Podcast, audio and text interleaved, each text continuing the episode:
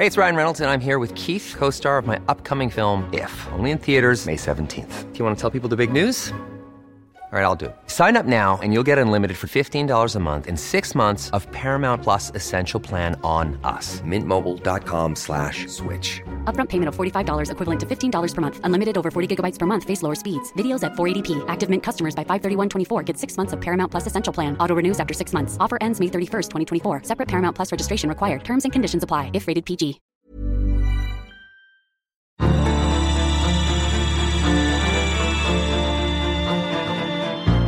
Australia learned the lesson not to fall for the language of the reset, not resetting the relationship or putting the relationship sort of ab- above everything. I think that's a classic mistake that's often been made about uh, dealing with China. It's it's a mistake because it, it puts the the onus then on f- not offending China. You're listening to the National Security Podcast, the show that brings you expert analysis, insights, and opinion on the national security challenges facing Australia and the Indo Pacific. Produced by the ANU National Security College. Okay, um, good, good evening, everyone. I think we'll get uh, started now. Um, welcome to the Australian National University on behalf of the National Security College here. My name is Carolyn Bull, and I'm the uh, Deputy Head of the NSC and will be your MC for this evening. Uh, I will start uh, with an acknowledgement of country, and I'm going to do that in the language of my mother's family, which is Gamilaroi from northwest New South Wales. Yama Ningdayu, Gulbiyai, Maranyani Nanawal Nambri Winingalana, Dawun Nyani Nanawal Nambri Winingalana, Wayama Nyani Nanawal Nambri Winingalana. Hello to you all and welcome. We pay respects to the Ngunnawal and Ngambri ancestors. We pay respects to the Ngunnawal and Ngambri country and we pay respects to Ngunnawal and Ngambri elders. So, a quick introduction about Dr. Euan Graham, who's sitting over there and will soon take the stage. Uh, for those of you who, who haven't had the pleasure of meeting Euan, he's a senior fellow at Singapore's International Institute for Strategic Studies, where he manages the Shangri La Dialogue and leads uh, research on defence and security in Northeast Asia and the Western Pacific, amongst many other research projects. Dr. Graham has also served as Executive Director of La Trobe Asia, Director of the Lowy Institute's International Security Program, and as a research analyst with the UK government. He's widely published in international media on a broad range of Indo Pacific security issues. One of Euan's lesser known achievements is that he actually helped teach me how to write. So, on a personal note, it's a real pleasure to help launch Euan's book tonight. I've had the privilege of working with Euan over something like two decades now on many different countries, and none more important, of course, than China. That, of course, is the subject of this Adelphi book, Australia's Security in China's Shadow. Now, the author himself describes this book as a cautionary tale. It asks what lessons can be drawn from the turbulent Australia China relationship and what it is that makes those lessons worthy of attention beyond Australian policy circles. It's a tale that Euan tells with both academic rigour and policy finesse. It catalogues the heat and noise of recent bilateral tensions, but importantly, it situates those ups and downs in the enduring substantive tasks, uh, substantive issues that divide Australia and China. And Dr. Graham asks in the book why fundamentally it is that those divisions exist. Euan is to be congratulated on the way he answers that question by crafting an analytical framework that's both sophisticated and accessible, and that shows a really deep understanding of Australia. This, in my mind, makes this book a really unique resource for policy circles in Australia, but also beyond Australia, for scholars of Australia China relations, and for readers who simply want to learn more about Australia itself. It's considered, it's balanced, it's reflective, and it's deeply intellectual, just like its author. So I commend it very highly to you. Now, I'd like to hand over to Richard Maude to make some, some remarks uh, before we move to a discussion with you and, and uh, Professor Medcalf. Um, as most of you, I think, would know, Richard is Executive Director Policy and Senior Fellow at the Asia Society Policy Institute. He's had a distinguished, a very distinguished career in government, uh, including as head of the Indo-Pacific Group at the Department of Foreign Affairs and Trade, as the lead author of the 2017 Foreign Policy White Paper, and as Director General of the then Office of National Assessments. Now, one of Richard's lesser known achievements is that he also taught me how to write. So it's also a very great, great pleasure for me now to ask Richard to come and take the lectern to make some finely crafted remarks of his own. Well, thank you so much, uh, Carolyn, and good evening uh, to you all. Uh, I too would like to begin by paying my respects to the traditional custodians of the land on which we meet, the Ngunnawal and Ngambri people, and pay my respects to elders past and present. It's a real delight, a pleasure to be here with you all and with Rory uh, and, and Euan to launch Euan's book. And for a foreign policy wonk like me, uh, how could it not be a pleasure? As Carolyn says, Euan's book is timely and important. He's tackled such a consequential period in Australia's foreign policy, and more than that, a consequential period in our story as a nation, one in which the stakes have been very high indeed, socially, politically, economically, and strategically. It's also a period that remains relatively understudied, perhaps because it's still so fresh, perhaps because the story rolls on. Now, it's sometimes suggested to me by critics of Australia's approach to China that Australia doesn't actually have a China strategy, that we don't have a coherent policy. Well, not surprisingly, I don't agree. And whatever you might think of them, I don't think you have to work too hard to find three core pillars national resilience and sovereignty, the pursuit of a balance of influence or a strategic equilibrium, as Penny Wong calls it, in the Indo Pacific that favours our interests. And thirdly, and especially from 2020, the ambition for an Australian Defence Force with much more firepower and reach. But I will concede that the journey to those three pillars has not always been straightforward, not without some missteps or its share of messiness and improvisation. And Euan books, Euan's book takes you on that journey, tracking through the issues gripping policymakers, foreign interference and influence, trade and economic coercion, investment, defence, and the contest in the Indo-Pacific. I did a lot of nodding as I read through the book. And I also, and really thank you for this, Euan, relived a few hair raising moments. And in the book, Euan imagines Australia as a resilient, if somewhat ruffled canary emerging from the coal mine of Australia, of China policy. It's a nice metaphor, not just because it makes the reader smile, but because it was probably how many of us looked at the time.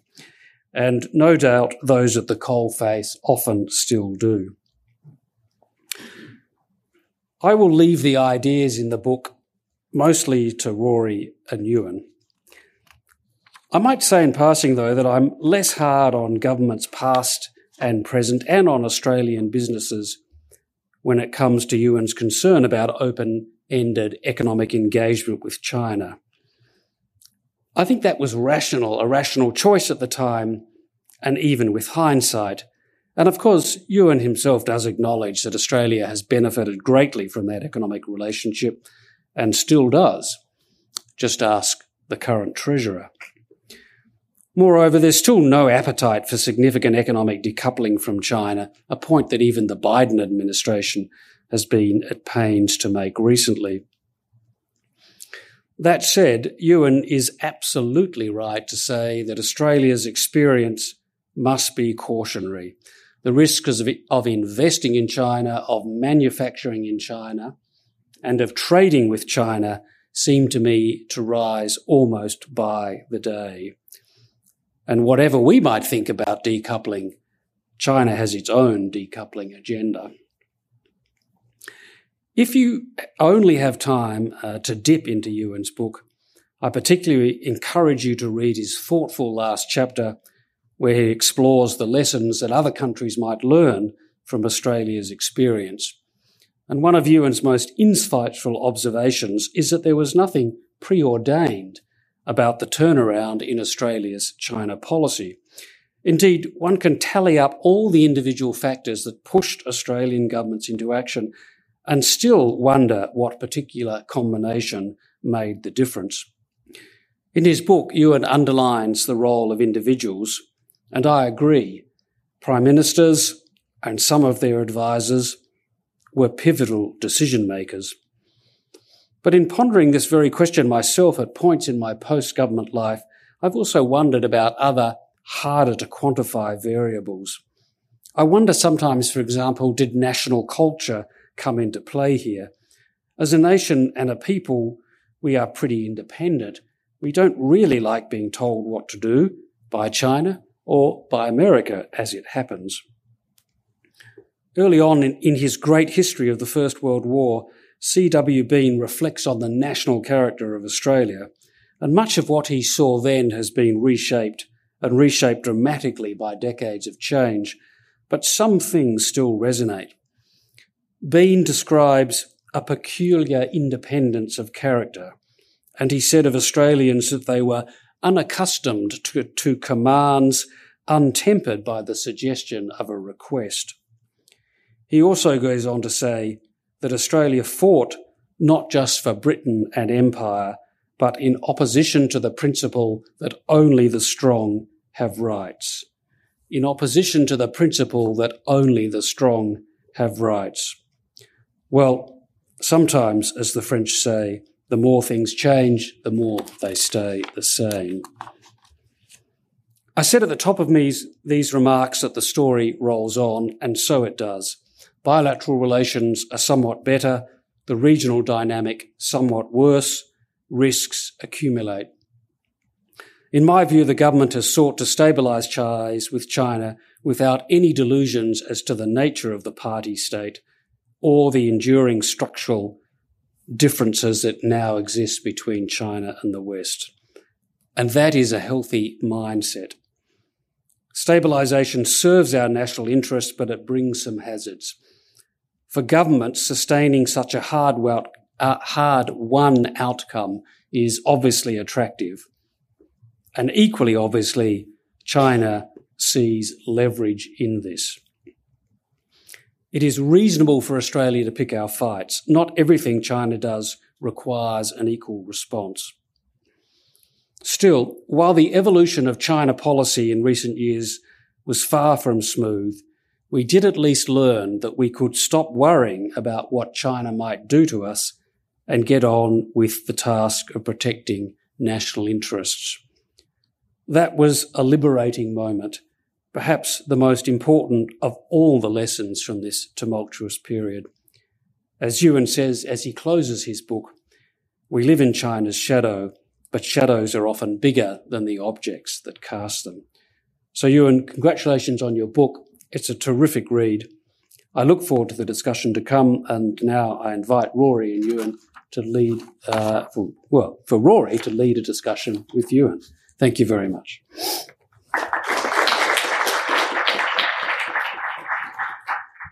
Thank you very much, Richard, and um, thanks also to uh, my deputy, uh, Dr. Carolyn Bull, for your uh, fantastic introduction there. And I hadn't quite quite uh, appreciated that. Uh, I think both. Um, Euan and Richard played such a pivotal role in ensuring that the the quality of uh, briefing and other work at the National Security College is of its um, exemplary standards. So thank you. Um, look, let's go to a conversation with Euan about the book, and shortly I will be very keen to invite uh, questions from you, from our audience. But I want to kick off with uh, in conversation, uh, fireside chat without the the fire. Um, congratulations on the book, just to reinforce uh, that because it, it really is uh, it, it, really is a very uh, useful and elegant publication. Here it is, and of course, we since we don't have uh, a splendid pile of copies outside, we do have a QR code. I think that can help you track it down and buy it. Um, it's hot property. Um, it will find its way onto reading lists at the National Security College, I, I, I suspect. So um, I found your book uh, robust without being shrill, balanced without being fence sitting, uh, and you know incredibly timely. It would be good to hear from you, though, Euan. Why did you write it, and who was your audience?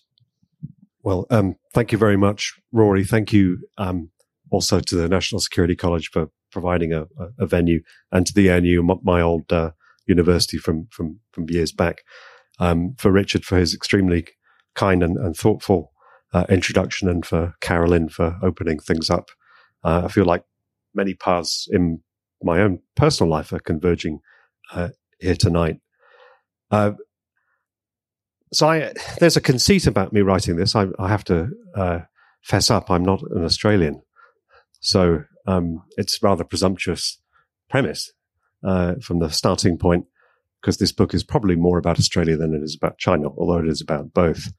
Uh, but I wrote this as someone who has spent a lot of time here, and Australia is my home and will be my future home.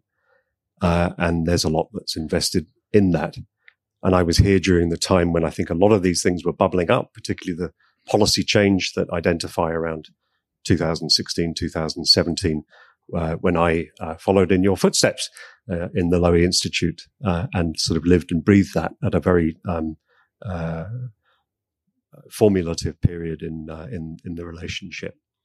But when I actually came to writing it, I wrote it in in Singapore, where I've been for the last three years, and um, another conceit, if you like, because I'm not really detached from this. I've been very much in the debate, but if Singapore offered me a bit of distance just to sort of get some perspective on this uh, relationship and bring it up to a, a level where uh, others could look at it, because I think something that's often lost in Australia is um, that it's Australia's significance as a as an exemplar uh, in this relationship. A lot of the lessons that were, I think, uh, uh, won very hard here, and sometimes Australia was, as I've said in the book, out ahead of even its closest allies in the hard decisions that it took, for example, around the 5G decision in, in 2018.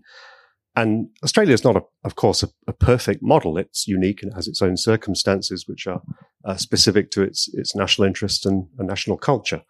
Um, but I think there's enough there to be relevant to to other countries, especially the, the other democracies, but not exclusively the democracies, because a lot of countries are facing very similar sets of, of pressures. Uh, and I think maybe that's, that's a feedback to the Australian audience that there is um, relevance in, in this national story that goes beyond purely an account of the bilateral relationship. So that's what I was trying to pitch it at, uh, at, a, at a broader international level. And so we'll come back to that international context a little later on because it'll be interesting also to see how you read international perceptions of the experience Australia's had with China over the last seven or eight years. But firstly, I'd like to hear a little bit more about how you see the regional and global context, because I think one of the um, the frustrations some of us have when we engage with the Australia-China debate on security and more widely is the um, you know the perception that some have, have that this is all about the Australia-China relationship. That if only settings can be adjusted or changed in the Australia China relationship, then somehow the frictions will disappear, the strategic tensions will go away, and we can all live happily ever after. Of course, the Australia China relationship is in a wider regional and global context and is in the context of how China has been uh, developing and using its um, its power and influence. So I'd be interested to know your own thoughts about what that larger context is and where you think the Australia China story fits in. Well, there is a very obvious asymmetry to the relationship. Uh, Australia is a country of 25, 26 million people. China is over a billion people. So uh, clearly there is a, uh, you know, a, a scale mismatch. Um, but we live in a system of uh, sovereign equality, and uh, that is a very important principle, which I think Australia has been, uh, you know, rightly uh, defending. But it can't defend in isolation. When I say defend, I don't mean just in the military sense, although that that is uh, clearly there in the broad strategy. But uh, um, it's really about uh, making a calculated decision to look um, up and out into the region and to uh, forge those um, relationships, and in doing so, make those comparative connections between what Australia has uh, undergone in its ex- experience. Uh, and we see this playing out in the economic domain uh, through uh, debates around supply chains and economic uh, resilience. Um, there is an obvious thread that the symmetry is much closer between democratic systems, but as I said um, a moment ago, not exclusively, uh, because there is a balance of power equation here.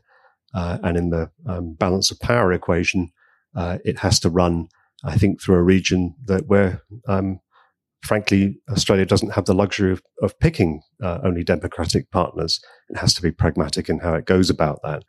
And that's, uh, of course, a much longer running theme of Australian uh, foreign policy.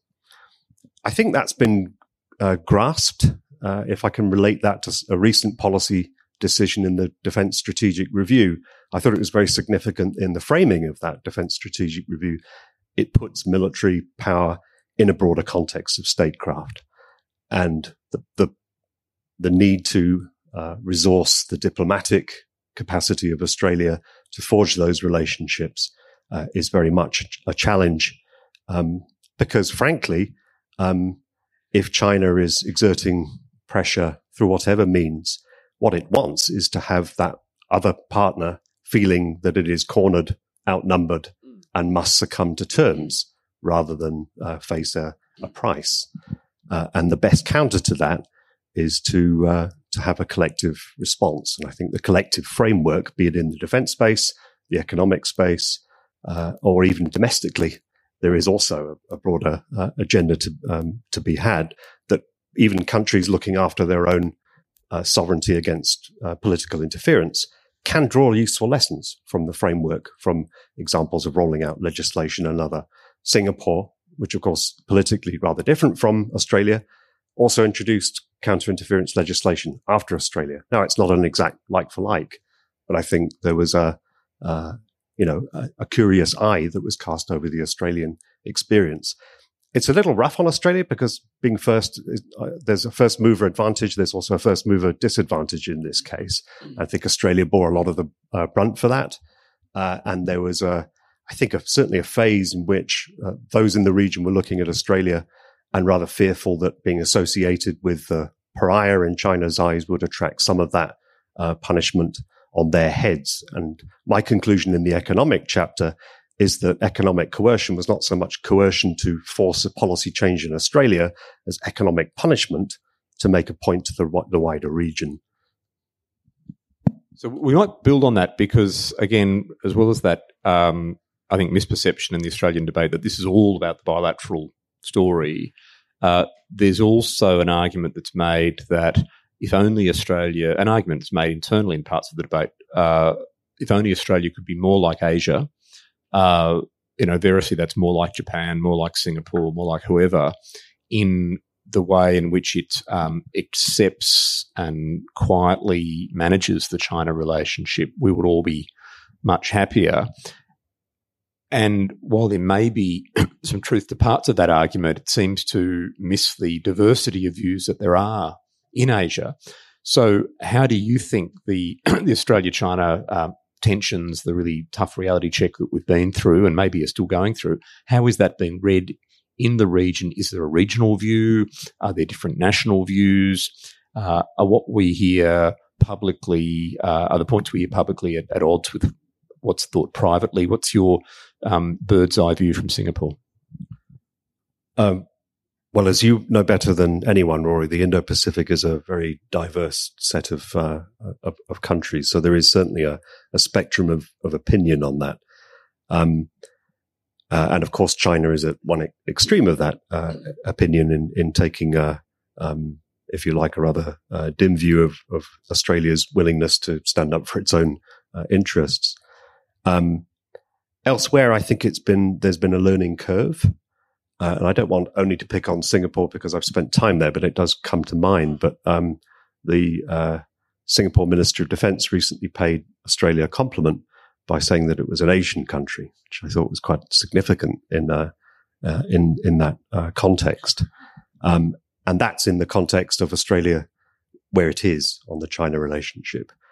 I think, um, although there is sometimes an aversion to Australia sticking its neck out and um, sometimes is seen as being a bit noisy in the way that it goes about things. And I think looking back at the, the previous government that made the bulk of these changes to the good, but I think it's also a fair criticism that there was a lack of discipline around strategic communications at times that I think resulted in some uh, head scratching or or, uh, or puzzlement in in the region. Why are you doing that? Why are you bringing um, the uh, uh the ire down on on your on your heads?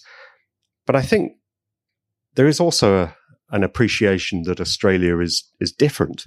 That uh, uh, Australia doesn't have to behave like it's a nation country in Southeast Asia, uh, uh, notwithstanding the compliment that's recently been paid by the Singapore government, um, because uh, you know it is it is its own country and its own culture, and uh, sometimes Australia, I think, is expected to do things that in ways that um, that Southeast Asian countries in particular would not. And uh, Australia, it's not just about culture. Australia has distance to its advantage there in a way.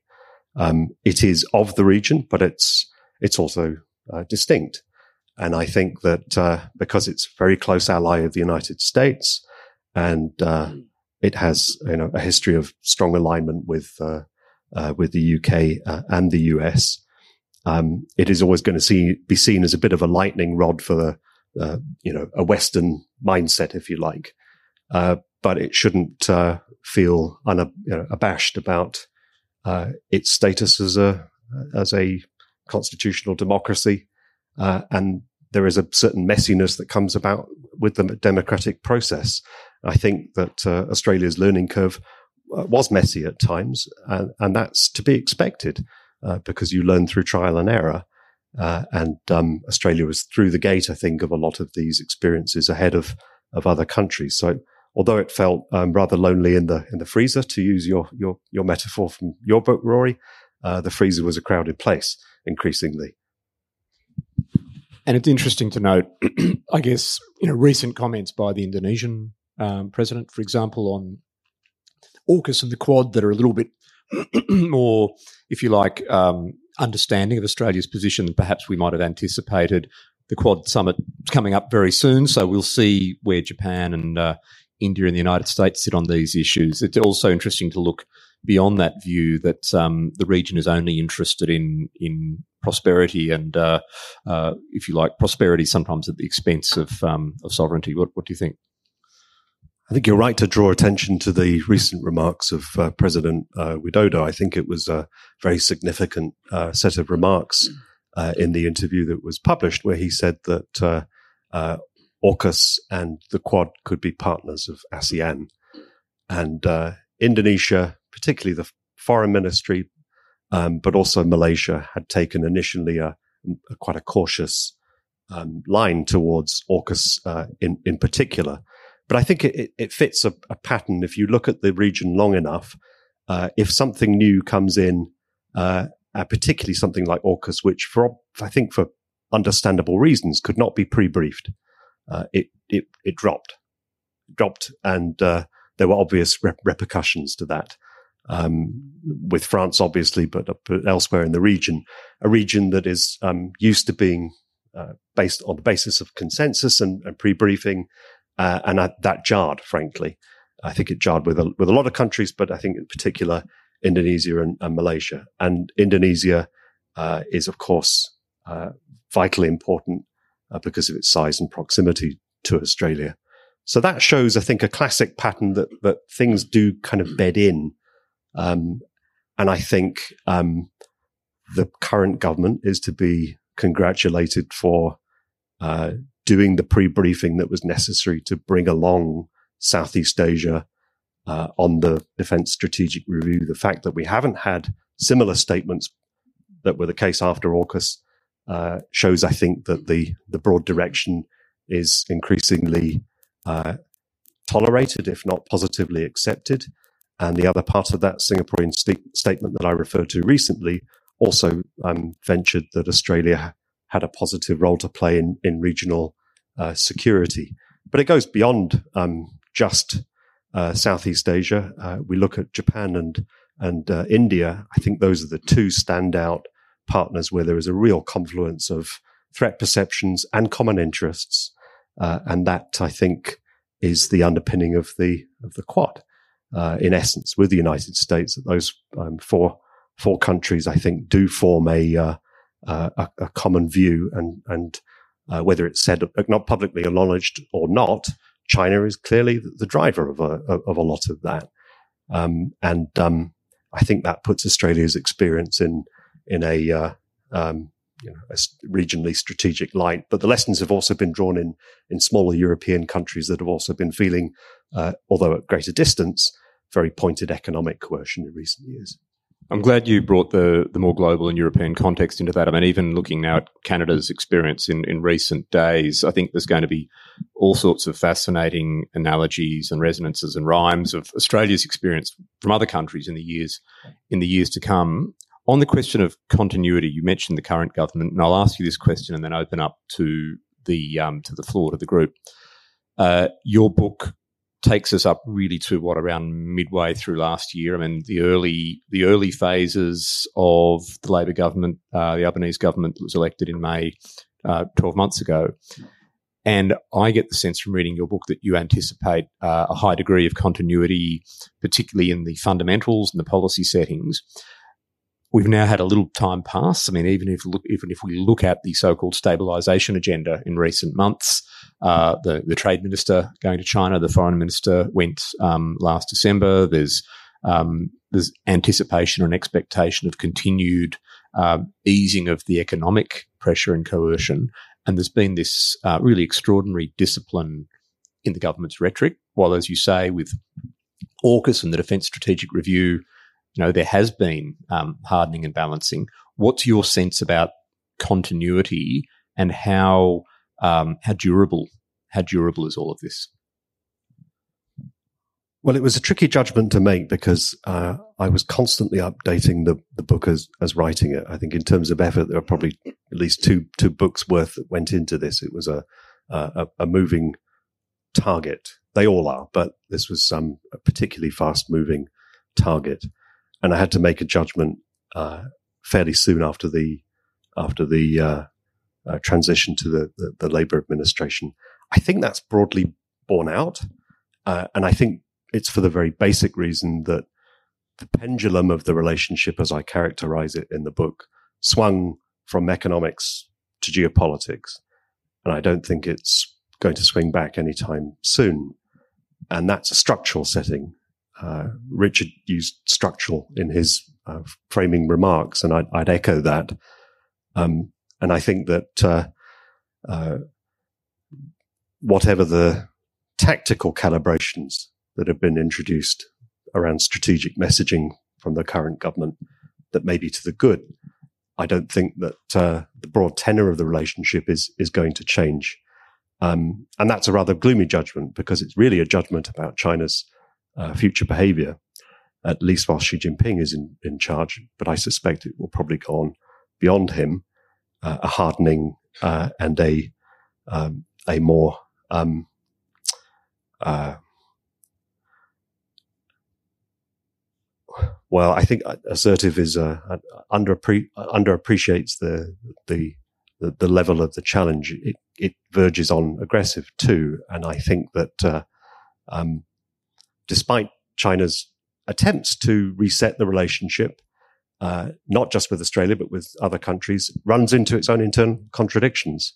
Uh, and then we see the wolf warrior, which has somewhat been put back in, in the cage, suddenly breaking out over the over the top of it again. Uh, and I think that uh, there will be periods of test ahead. The transition to the new government is still fairly recent, so we're not perhaps in a honeymoon period. It's been um, understandable that uh, I think that there was a an attempt to to uh, recalibrate the relationship, but Australia learned the lesson not to fall for the language of the reset. I think that was telling. So stabilization is is a fair uh, goal, um, but not resetting the relationship or putting the relationship sort of ab- above everything. I think that's a classic mistake that's often been made about uh, dealing with China, and it puts really it's it's a mistake because it, it puts the the onus then on f- not not offending China, and that plays very much to the way that uh, uh, that the uh, Communist Party uses that fear of causing offence as a way of then uh, through um, a whole series, not necessarily a single decision point, but once that mindset about failure to, uh, not wanting to cause offense becomes the dominant uh, theme, uh, then um, you quickly find you're dancing to uh, Beijing's tune. And I think that that lesson uh, has been learned by Australia, and that's borne out in the uh, in the statements of of the foreign minister very cogently, including her recent national press club speech but it's in the policy settings too. Um, there may be an area in which there is uh, uh, testing of that. So the Australia Taiwan relationship might be one area where I think there's been a particular caution. And I would just put it out there that there are ways in which uh, Australia can explore a relationship with Taiwan that doesn't run across the rubric of the diplomatic settings in, in 1972 that does allow an economic relationship and other forms of engagement. Uh, but it may be that the caution about that currently overrides any sort of willingness to uh, to go over the, the parapet. I think at the moment, what Australia wants is to get back to an economic level level setting because a lot of those coercive measures are still in place, uh, and uh, there are two Australian citizens who are still in detention in uh, in, in, China, uh, Cheng Lei and Yang Hengjun. So we shouldn't forget about about them either. We'll be right back. Jewelry isn't a gift you give just once. It's a way to remind your loved one of a beautiful moment every time they see it. Blue Nile can help you find the gift that says how you feel and says it beautifully with expert guidance and a wide assortment of jewelry of the highest quality at the best price. Go to BlueNile.com and experience the convenience of shopping Blue Nile, the original online jeweler since 1999. That's BlueNile.com to find the perfect jewelry gift for any occasion. BlueNile.com.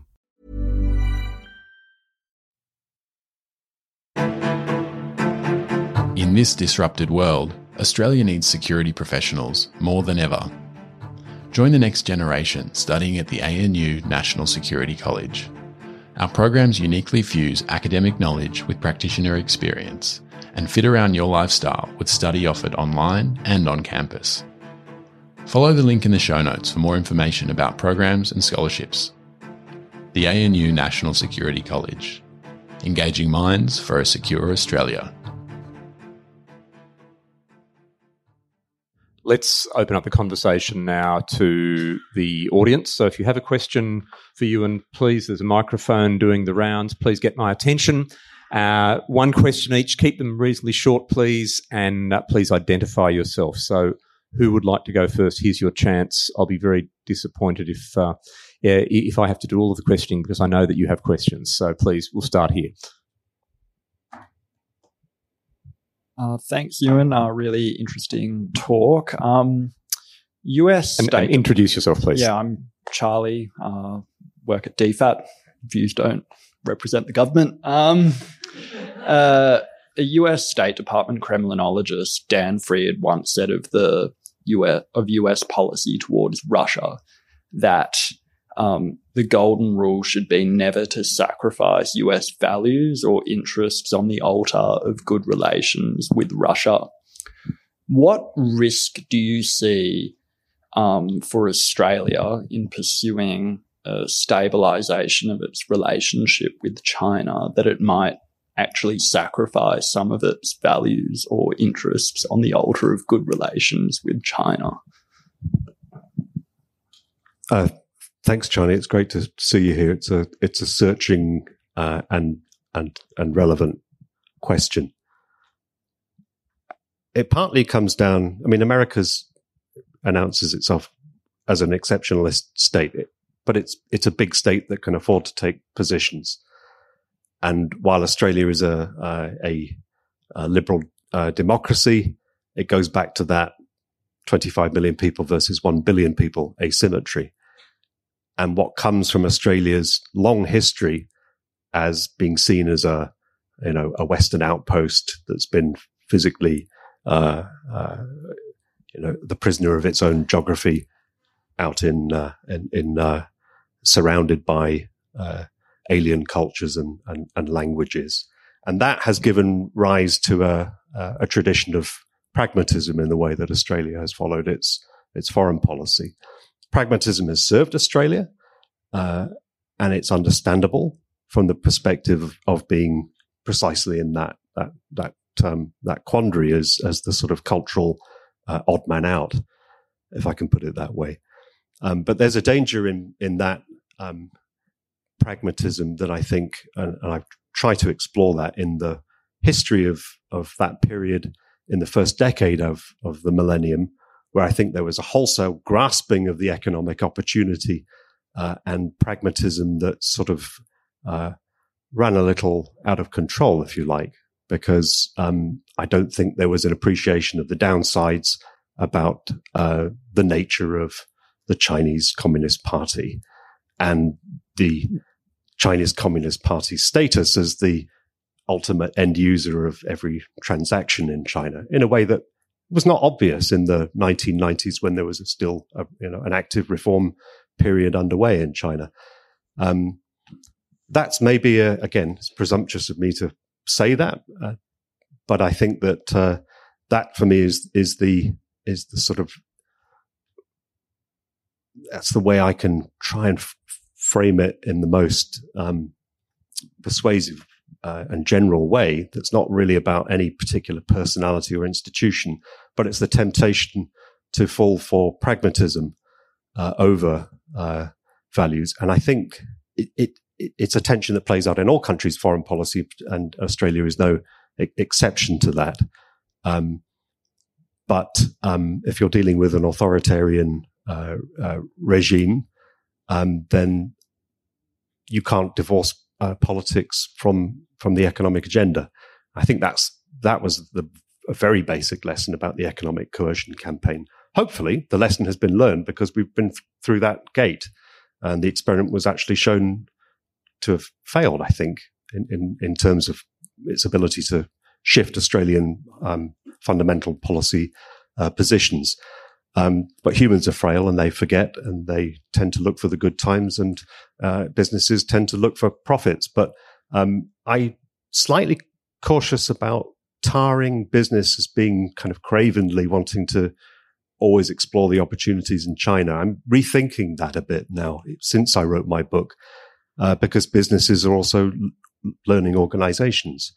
And I think having seen that experience up and up, up front of coercion, and I feel that in my interactions with business when I do consulting with them now, uh, that geopolitics, which was previously seen as a kind of an irrelevance often, now is seen as a as a as an operational risk, uh, and that is with with China in in, in mind. So I th- I think that um, uh, while policy government policy is the uh, is the focus of the book, the learning has to go much broader than that. And if the foot comes off the policy pedal from government, doesn't mean that the learning process necessarily stops. And I think that uh, um, pragmatism might actually work to the benefit of businesses if they see that these things, which are not inextricable from values, are also in their business interests.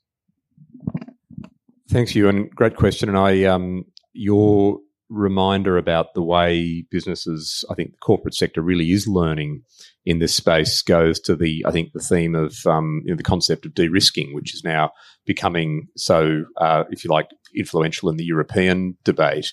Uh, and I wonder if that's that's a paradigm that that you can see the private sector moving towards on China. I wonder if you can just elaborate on that at all. I mean, the big difference is share of trade. Um, no country in Europe comes close to the share of trade uh, that Australia has. It's you know pushing up towards forty percent at, at, at, times of of, of uh, merchandise and, and goods to China. One commodity in particular. uh, and yes, within that, that's also significant because it means it's not as broadly distributed throughout the economy as, as, as a lot of people um, uh, assume. And um, it may not be s- set in stone um, because, uh, so to speak, uh, I, I, mean it's it's been a long running uh, trade to Australia's benefit, and and, and I accept uh, Richard's comment that that um, you know it was in Australia's interest to pursue that when the opportunity was was there, and I think it probably will be pursued right up until the last moment when it when it can be. Trade is like that. Trade is not like investment; it's point to point, and uh, those transactions, I think, carry less. They have less need for trust than, uh, than than than investment. So, I think one important distinguishing feature is to separate investment out from uh, from uh, uh, you know from trade, particularly trade in commodities where there's no IP attached. Um, there's no secret what's in what's in those red rocks. In Europe, um, again, it shakes out differently. I think we see an interesting kind of regional difference in Europe. The northern European countries started being much more um, uh, risk averse. Um, I think it, you know, the it it it the Scandinavian countries and Eastern um, European countries were very interesting, as they are with Russia. Uh, corrective to the view that that policy necessarily comes always from France and Germany first. Uh, the UK has been on an interesting and quite rapid in relative terms learning curve on on, on China, um, but it's far away, and I think that's that's another uh, key difference that um, threat um, from China will also be perceived differently from those who are very close to it. So India and Vietnam will see China in different terms to Australia, however aligned the threat in, the threat perceptions are. And we should not forget that Australia has not always been seen as being you know, the, at the champing at the bit of of the anti-China coalition. There have been real worries from the Indians and Japanese others that Australia has been the weak link within the the, the Quad or its or in its incipient uh, status in in the past. Um, but I think the European uh, interest in in this part of the world uh, is um, is growing. It's not just through the question of de-risking uh, on the economic uh, equation with China, I think the hinge between uh, the link of European security and Indo Pacific security, which is frequently asked, uh, is increasingly the Russia China uh, relationship. Uh, and that I think is um, it's an evolving one. I wouldn't characterize it as, as an alliance, uh, but it does, I think, ominously bode to a, a global level challenge uh, and, and not one that is seen through regional silos. Let's take another question uh, from the group. Um, I'll, I might take a few actually. So I'll take this one here, but are there any others so that we can line them up? I'll take yours, sir. Uh, any other questions from the group? Yeah. All right. We'll, we'll, we'll, take yours first, and then we'll see. We'll we'll keep moving. Yep. Yes. Uh, well, thanks a lot, uh, Lithuania's ambassador here in Australia. Darius Degutis. Um, well, you just mentioned, you know, northern European states and and China's policy to Russia. So you also have mentioned that Australia is only 20 million people, and in uh, more than 20 million in China, there is, you know, almost one and a half billion. We in Lithuania, 2.10, very small kid, you know, in in the third and the fourth division or whatever we are playing.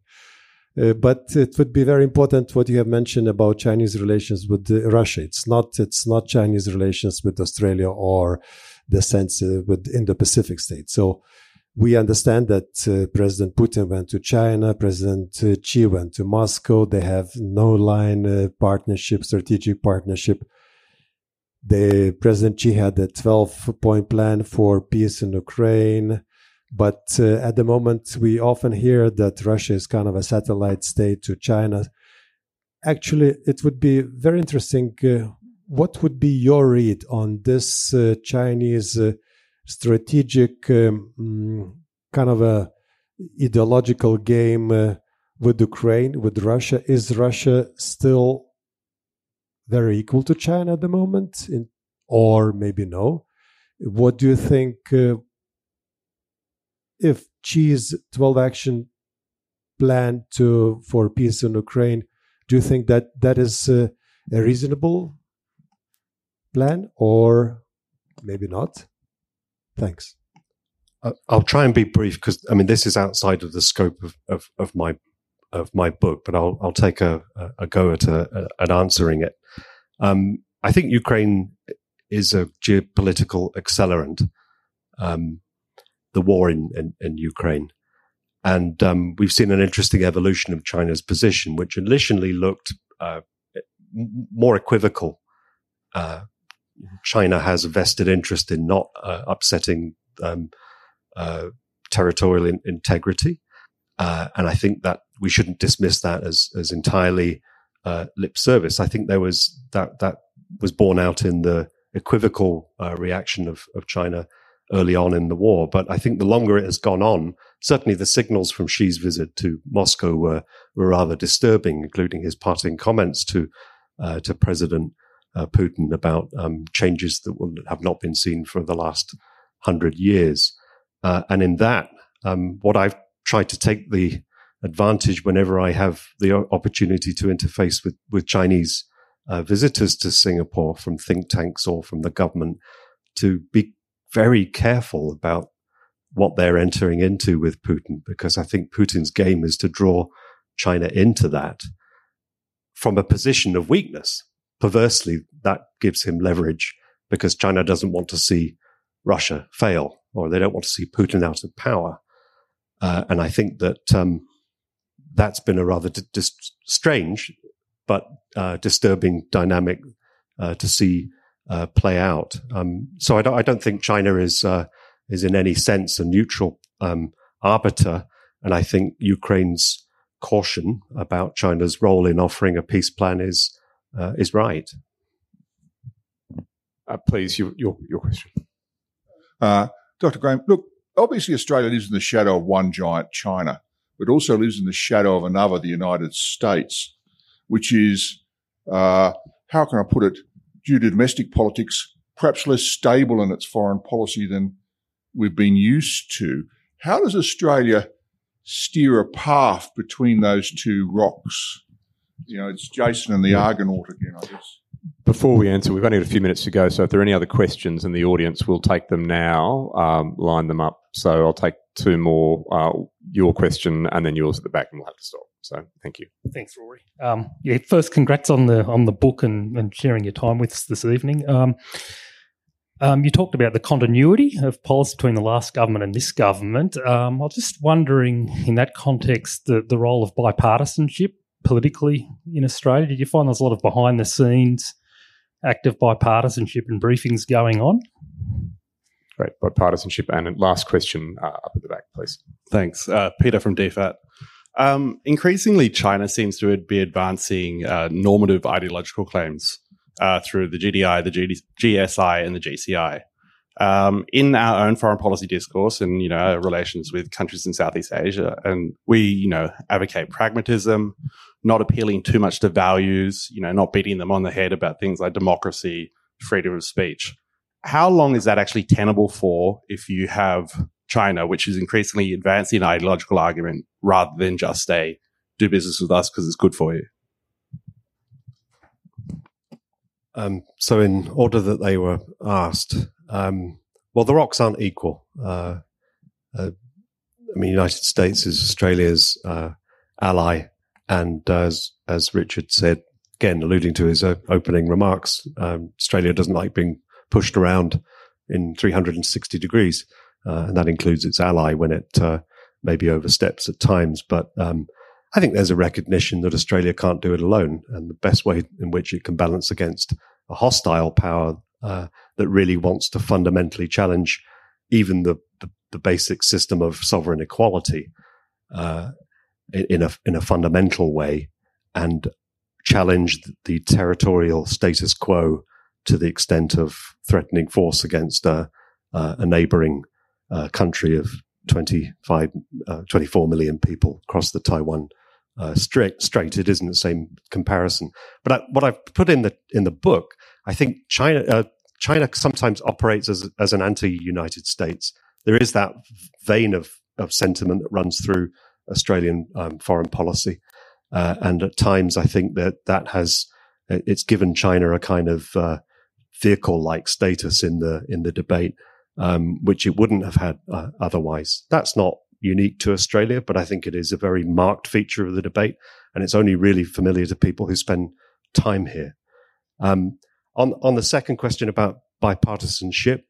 Uh, I think on the fundamentals, it still holds. I think it was pushed to ex- to its straining point at the last election, where I think there was clearly a, a sense in which uh, defense and security policy were being used for electioneering purposes by the uh, the, the, previous uh, government. Um, there is an ongoing debate about um, uh, the the the value of bipartisanship. I think bipartisanship certainly appealing to my status as someone who's been out of sync, out of Australia for the last three years, you can see the value of presenting a common voice in the region and not not appearing too divided. Um, but there's a job of persuading to be done in any democracy, and those debates need to be had and had out loud. One of the reasons I took this on with some trepidation is because the debate, as I'm sure you know, it's a it's a very live one. Uh, and uh, you can paint a target on your back by taking any position on on on China and Australia. And I think it sometimes it's it's, it's there's a rough and tumble, uh, and it's very introverted and it's very personalized sometimes as well. I think that needs to evolve. Um, to the extent that bipartisanship stays out of those waters, uh, it's a good thing. Um, final question, Peter from DFAT. Uh, I think that China's ideological stance uh, has always been there. Um, it just wasn't as as apparent. China was selling itself as a as a as a pragmatic alternative, but I think um, uh, ideology is is is certainly uh, there. Not in the sense that China wants to uh, revert to the 1960s of supporting revolutionary movements or expecting countries to uh, adopt Marxist principles, but rather adopt authoritarian modes of government that they see as, as, as being in their interest. We shouldn't underestimate the appeal of that or the rejection of, of uh, what's seen as, you know, Western, uh, um, you know, a kind of pushing Western democratic uh, model. One of the constant refrains one hears in, in, from Southeast Asia is, please don't push the autocracy versus democracy model. Um, I understand the basis for that, but I think uh, it does come down to a difference in systems, and uh, you're probably right to to uh, point to the the tension within that. That I think Australia, um, however much it wants to be part of the region, uh, I think should not shrink from from uh, being confident enough to to be different. and part of that difference is uh, not um, not pulling back from your own values, that's rather different from pushing them on others. Uh, I think that's the balance that Australia has to, that Canberra has to find. Thank you, Euan. I'm told we have a couple of minutes more if, if we want to take one or two last questions. So um, I know there are refreshments outside. Um, so look, I'll start with the question at the back corner of the room, which is going to be um, a long walk for the microphone, but I'm sure we can wait for that. And then I'll take uh, your question. You, you, were waiting patiently earlier, so uh, we'll just and please both introduce yourselves if you can. Hi, uh, thank you. My name is Lauren Song. I am a China specialist at C4ADS, a Washington, D.C. based think tank.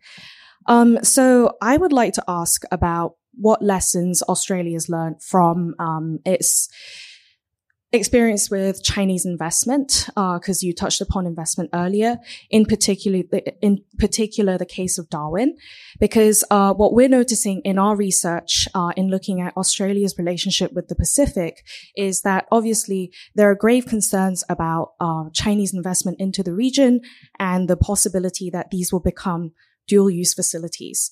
So what has Australia learnt? And in that process, what are the recommendations that Australia might have for its neighbors and other like-minded partners? Thank you. Thanks. And very last question. Um, thank you very much. Uh, David Uren from uh, ASPI.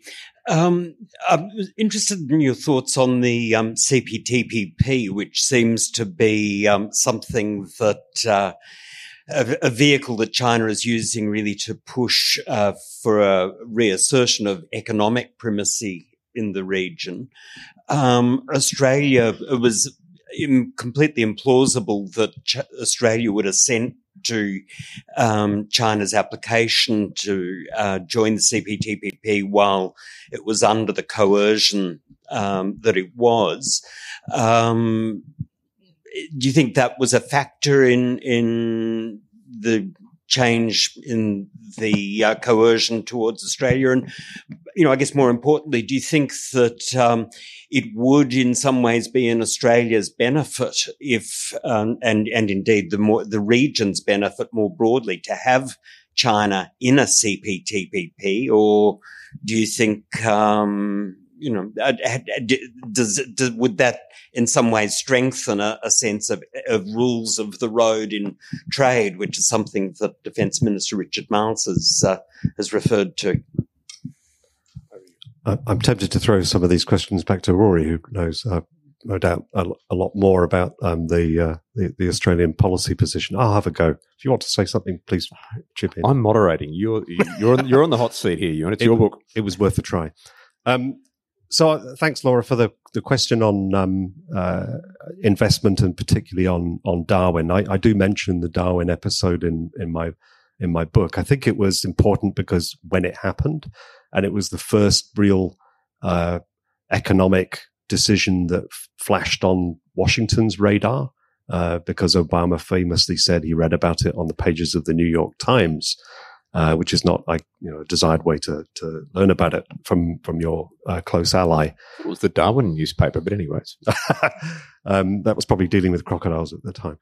Uh, but I, I mean, I think it was um, uh, there was a counter debate uh, that was played out publicly uh, and in parliamentary testimony that whether just what an extent of of security risk it, it posed, whether um, you know, having uh, a Chinese port um, up there really would have interfered with, with in, in an operational sense or posed a, a, credible espionage threat when you could say that there were other ways in which China could have collected that rather than taking the very attention grabbing uh, decision to um, to uh, acquire a a port sort of under the nose of um, of the federal government by dealing with the state government. I think the big lesson it, uh, I allude to in the book was that it, it pointed out the risk Australia bears as a federal system of the states and territories having such significant uh, autonomy in the way that they are able to exercise their economic policy. And eventually there was federal legislation brought in to um, draw limits to that. Uh, and we've seen that also play out in, in Australia, Australia in um, Victoria's Belt and Road Memorandum, uh, later on. Um, the Darwin uh, port decision hasn't been quashed despite expectation that it, it, it would. So it lives on. We might say that's another test for the for the current government, what its element, what its uh, appetite is for for risk. But I think it's now some time ago. So we're talking about 2015. Uh, the port development hasn't developed into uh, you know, anything particularly significant. I think it was more the symbolism around uh, around the decision uh, and drawing that very obvious divide between um, being seen as an investment opportunity, um, but also making a very kind of clear propaganda goal under the nose of Canberra at a time when uh, you know Washington was uh, focused on the on the highly symbolic deployment of the Marines up into into the uh, Northern Territory. Um, it may flash up again. The northern bases are also going to be significantly enhanced uh, as part of the defence st- strategic uh, uh, review. But I, will refrain from making a a, uh, a, a harder conclusion uh, around it than, than that. Um, David, on the CPTPP, um, I think we live in an era in a in an era now where geopolitics can't be separated from economics, and I don't just mean that in the way that China acts. I think it's also on us as well, uh, and I think the CPTPP um, has to be acknowledged that it, it, has a geopolitical element to it, and um, although I think the maybe the easier answer would be to say that China doesn't meet the qualification standards for the CPTPP I think the honest answer is, well, maybe Vietnam might not have done either had there not been an allowance for the fact that Vietnam was seen as a preferred uh, partner and there was utility in having like-minded countries, particularly on their perceptions towards uh, China in a an economic grouping that didn't have China in it. Um, and I think that geopolitical geopolitical reality uh, will continue, whatever the regulatory uh, accuracy of the argument that China doesn't meet the, the, the quality bar of the uh, CPTP, which I expect will be the way that the government will continue to argue it. Look, thank you, everyone. Uh, thank you, Euan, for your time and attention. In a moment, I'll invite my colleague, uh, Dr. Bull, to close proceedings, but I just want to make one closing point uh, myself, and that is, uh, from my perspective, I note in your book you have a very, a very wry line where you point out there are those in Australian elites who've become quite good at telling China's story well. You've told Australia's story well, so I really commend you on that. Thanks very much, Rory. Um, I'm afraid we are up against time, which is a real shame because I think uh, the conversation um, of this caliber and its importance, uh, we could probably go on all evening. Um, and before we finish up and move out, just a, a thank you uh, to Euan for joining us here today, uh, Rory for so expertly moderating, to Richard for his uh, insightful uh, commentary and remarks uh, to the audience uh, for joining us and sharing this event with us, and and for your very engaging and thought provoking questions, which of course is what really brings an event like this to life. And finally, to my fantastic team, our fantastic team at the NSC for for enabling this event to take place. A lot of hard work goes on behind the scenes, so yeah, you guys rock. Thank you.